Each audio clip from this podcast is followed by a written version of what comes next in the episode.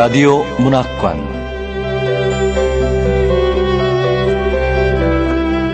우리 소설 백선 조세희 원작 난장이가 쏘아 올린 작은 공 두 번째 시간입니다.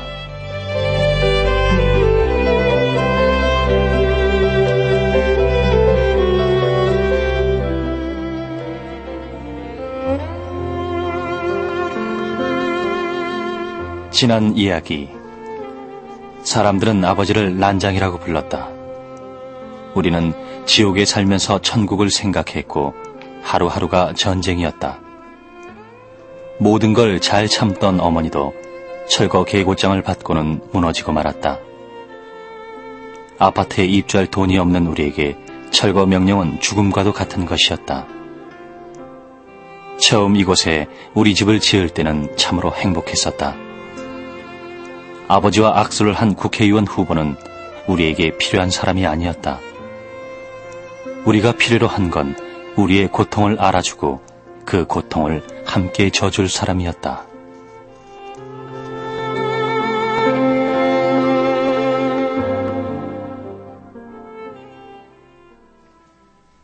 명희가 새 집에 놀러 오지 않겠다고 하자 영희는 몹시 실망했다. 그러나 나는 명희를 만났다. 그때는 방죽 오른쪽은 숲이었다. 거기 앉아 있으면 숲 사이로 인쇄 공장의 불빛이 보였다. 그곳 노동자들은 밤중에도 일을 했다. 영수야, 네가 약속하면 허락할게. 무슨 약속? 저 공장에 나가지 않겠다는 약속. 넌 저 공장에 나가면 안 돼. 미쳤어? 나 저 따위 공장엔 안 나가. 정말? 정말 안 나갈 거지? 약속한 거야? 그래. 약속했어. 그럼 만져봐.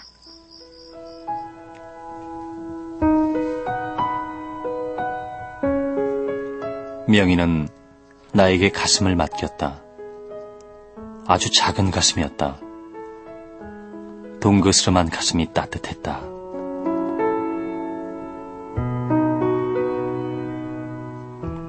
명희는 만날 때마다 힘이 없어 보였다. 어떤 때는 정신없이 가만히 앉아만 있었다.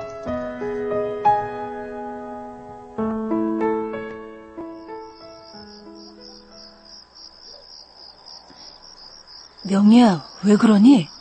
어디 아프니? 아니, 그럼 왜 그래? 우리 집 밥은 먹기 싫어. 왜? 질렸어. 그래도 밥은 먹어야지. 안 그러면 넌 죽어. 죽고 싶어. 명희야, 약속할게. 난 저 따위 공장엔 안 나갈 거야.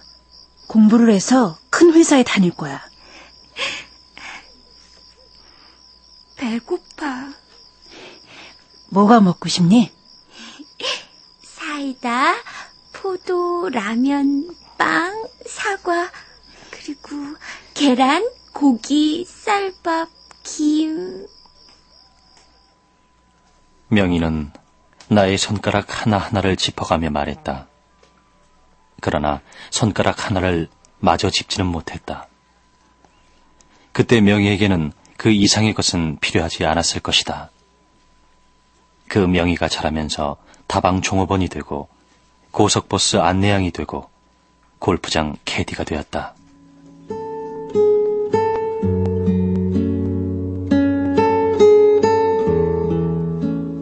그 애가 어느 날 헬쑥해진 얼굴로 집에 돌아왔다. 그 애로서는 마지막 인사였다. 어머니는 명희가 집에 올 때마다 배가 불러 있었다고 나중에 말했다. 명희는 음독 자살 예방센터에서 숨을 거두었다. 그 애가 남긴 예금 통장에 19만 원이 들어 있었다.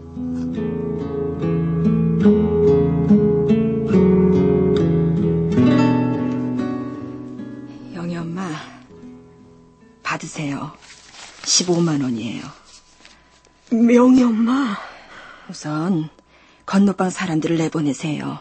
하지만 이 돈이 어떤 돈인데? 뭐 헐릴 집이라는 걸 알면서 새 들어올 사람이 있겠어요. 모진 소리 더 듣지 말고 우선 나가겠다는 사람은 내보내세요.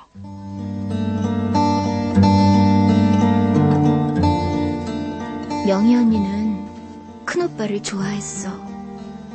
큰 오빠도 알지? 그만 둬. 그딴 소리. 언니는 정말로 오빠를 좋아했어. 영희가 기타를 쳤다.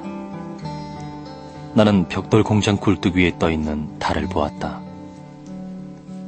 나는 명희와의 약속을 지킬 수 없었다. 중학교 3학년 초에 학교를 그만두었다. 더 이상 나갈 수 없었다. 아버지와 어머니는 내가 공부를 계속하기를 바랬지만 밀어줄 힘이 없었다.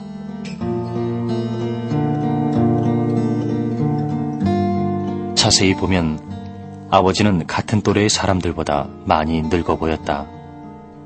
우리 식구들밖에 모르는 일이었다. 아버지의 신장은 117cm, 체중은 32kg이었다. 사람들은 이 신체적 결함이 주는 선입관에 사로잡혀 아버지가 늙는 것을 몰랐다. 하지만 아버지는 황혼기에 접어들었다는 체념과 우울에 빠졌다.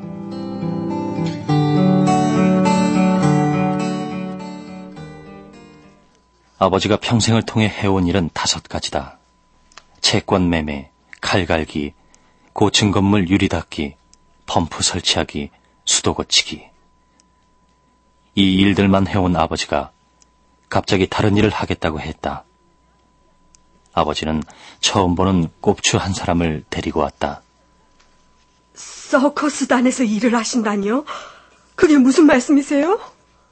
처음 얼마 동안은 이 사람 조수 노릇을 하면 되는 거야. 아, 예, 예, 아무 걱정 마세요. 그냥 제가 하는 대로 따라하다가 기술도 배우고 실력도 늘면 그, 그때 제대로 무대에 서게 되는 겁니다. 아, 버지 절대 안 돼요. 그런 일은 하실 수 없어요. 하지만 서, 서커스단이 그렇게 나쁜 것만은 아니야. 그래, 이 사람 말이 맞다고. 난 이제 다른 일은 할 수가 없어요. 난 굶어 죽어도 당신이 서커스단에서 일하는 꼴은 못 봐요. 아버지는 힘없이 물러섰다. 꼽추는 멍하니 앉아 우리를 보았다. 꼽추는 눈물이 핑 돌아 돌아갔다. 그의 뒷모습은 아주 쓸쓸해 보였다. 아버지의 꿈은 깨어졌다. 아버지는 무거운 부대를 메고 일을 찾아 나갔다. 그날 저녁이었다. 얘들아, 얘들아, 이리 좀 와봐라. 아버지 음성이 이상해지셨어. 아, 왜 그러세요? 아버지, 왜 그러세요? 내가 약방에 좀 다녀와야겠다. 백반이면 돼. 백반을 하와. 아버지가 아주 짧은 혀가 안으로 말려드는 소리를 냈다. 어머니는 히비탄 트로키라는 약을 사왔다. 아버지는 말없이 약을 받아 입에 넣었다. 얘들아, 아버지 너무 지치셨다. 알겠니? 이젠 아버지를 믿지 마라. 너희들이 아버지 대신 일을 해야 한다.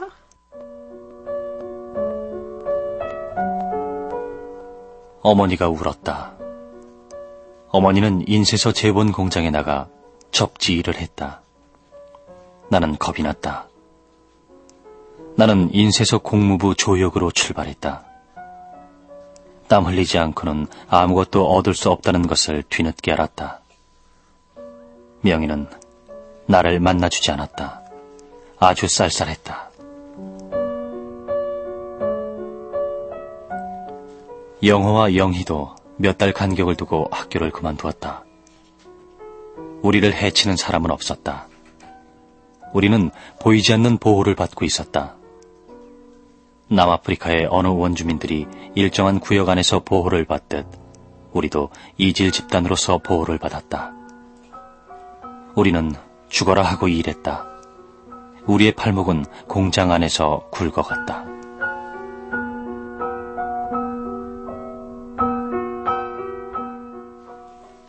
우리는 무슨 일이 있든 공부는 해야 한다고 생각했다.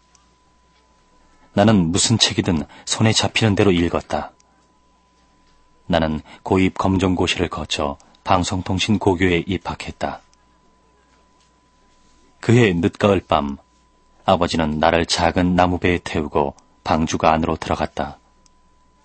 아버지는 말없이 노만 저었다. 아버지! 큰아빠! 돌아와요! 어서요! 그 배 위험해요! 아버지, 배 안으로 물이 스며들고 있어요. 어, 아, 안 되겠어요. 물을 퍼내야 해요.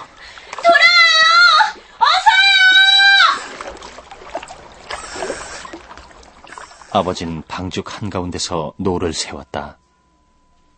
스며든 물이 우리 발목을 넘어찼다. 나는 신발을 벗어서 물을 퍼냈다. 아버지가 내 신발을 빼앗았다. 아버지는 웃고 있었다.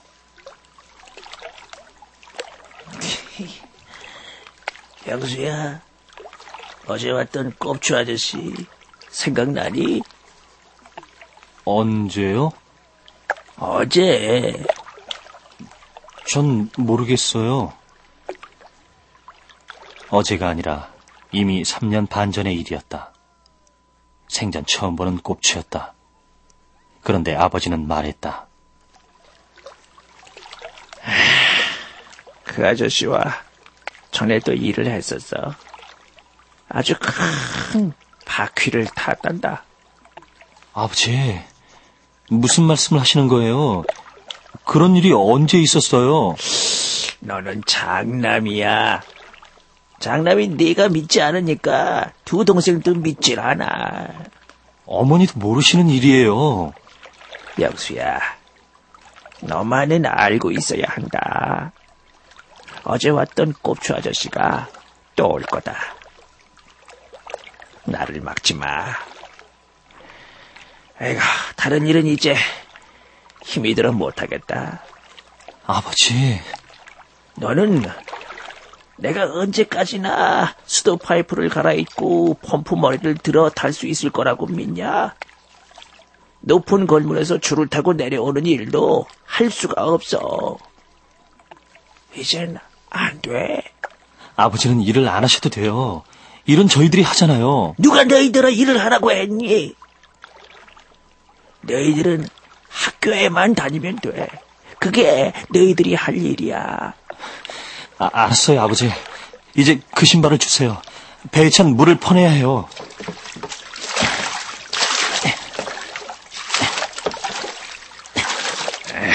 어제 꼽추 아저씨는 나를 도와줄 생각으로 왔었어. 내일 또 올 거다. 아, 예? 너희들이 그 아저씨를 처음 본다는 건 말도 안 돼. 우리는 함께 일했었다. 생각나지 않니? 아예 힘으로 나를 윽박지를 생각은 하지 마라. 아버지, 그 아저씨가 왔던 게 언제라고요? 어제 그 노를 주세요.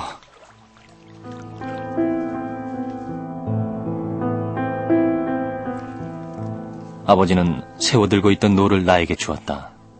나는 말할 수 없었다. 처음 본 꼽추였다고 해도 믿지 않았을 것이다. 어제가 아니라 3년 반 전의 일이라고 해도 아버지는 믿지 않았을 것이다. 조심스럽게 노를 저었다. 물가에 닿기 전에 배는 가라앉았다. 나는 아버지를 안고 수초 사이를 헤쳐나갔다. 우리는 물에 젖어 온몸을 떨고 있는 아버지를 어머니에게 맡겼다. 그해 겨울을 아버지는 방 안에서 났다.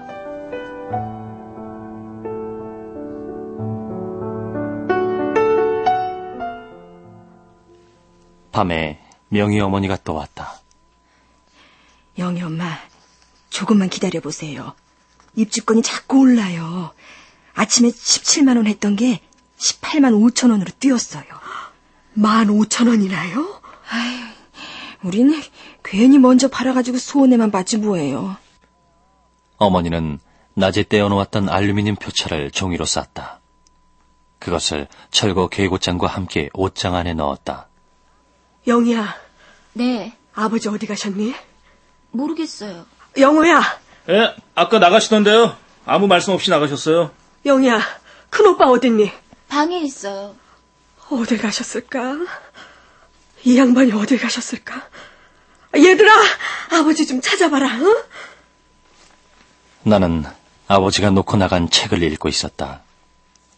그것은 1만 년 후의 세계라는 책이었다. 아버지는 그 책을 개천 건너 주택가에 사는 젊은이에게서 빌렸다. 그의 이름은 지섭이었다. 지섭은 밝고 깨끗한 주택가 3층 집에서 살았다. 지섭은 그 집 가정교사였다. 아버지와 그는 서로 통하는 데가 있었다. 지섭이 하는 말을 나는 들었었다. 이 땅에서 우리가 기대할 것은 이제 없습니다. 왜? 사람들은 사랑에 없는 욕망만 갖고 있습니다. 그래서 단 한 사람도 남을 위해 눈물을 흘릴 줄 모릅니다. 이런 사람들만 사는 땅은 죽은 땅입니다.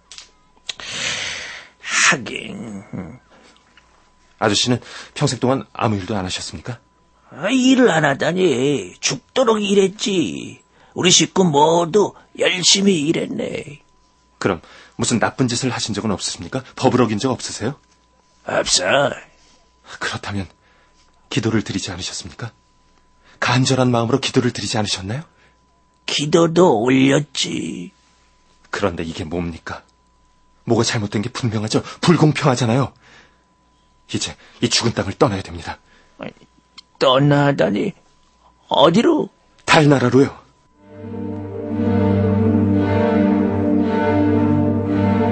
얘들아! 얘들아, 아버지 좀 찾아봐라! 이 양반이 도대체 어딜 가신 게야! 어머니의 불안한 음성이 높아졌다. 나는 책장을 덮고 밖으로 뛰어나갔다. 영호와 영희는 엉뚱한 곳을 찾아 헤매고 있었다. 나는 방주가로 나가 곧장 하늘을 쳐다보았다. 벽돌 공장의 높은 굴뚝이 눈앞으로 다가왔다. 그 맨 꼭대기에 아버지가 서 있었다. 바로 한 걸음 정도 앞에 달이 걸려 있었다. 아버지는 피레침을 잡고 발을 앞으로 내밀었다. 그 자세로 아버지는 종이 비행기를 날렸다.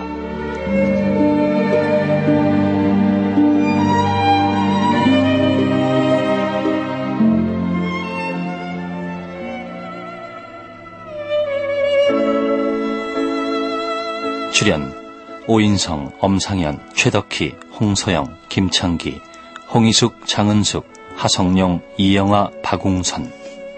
기술 김기로 효과 이용문, 김성열 음악 오혜원. 정진아 극본 한승훈 연출 라디오 문학관. 조세희 원작 난장이가 쏘아올린 작은 공. 두 번째 시간이었습니다.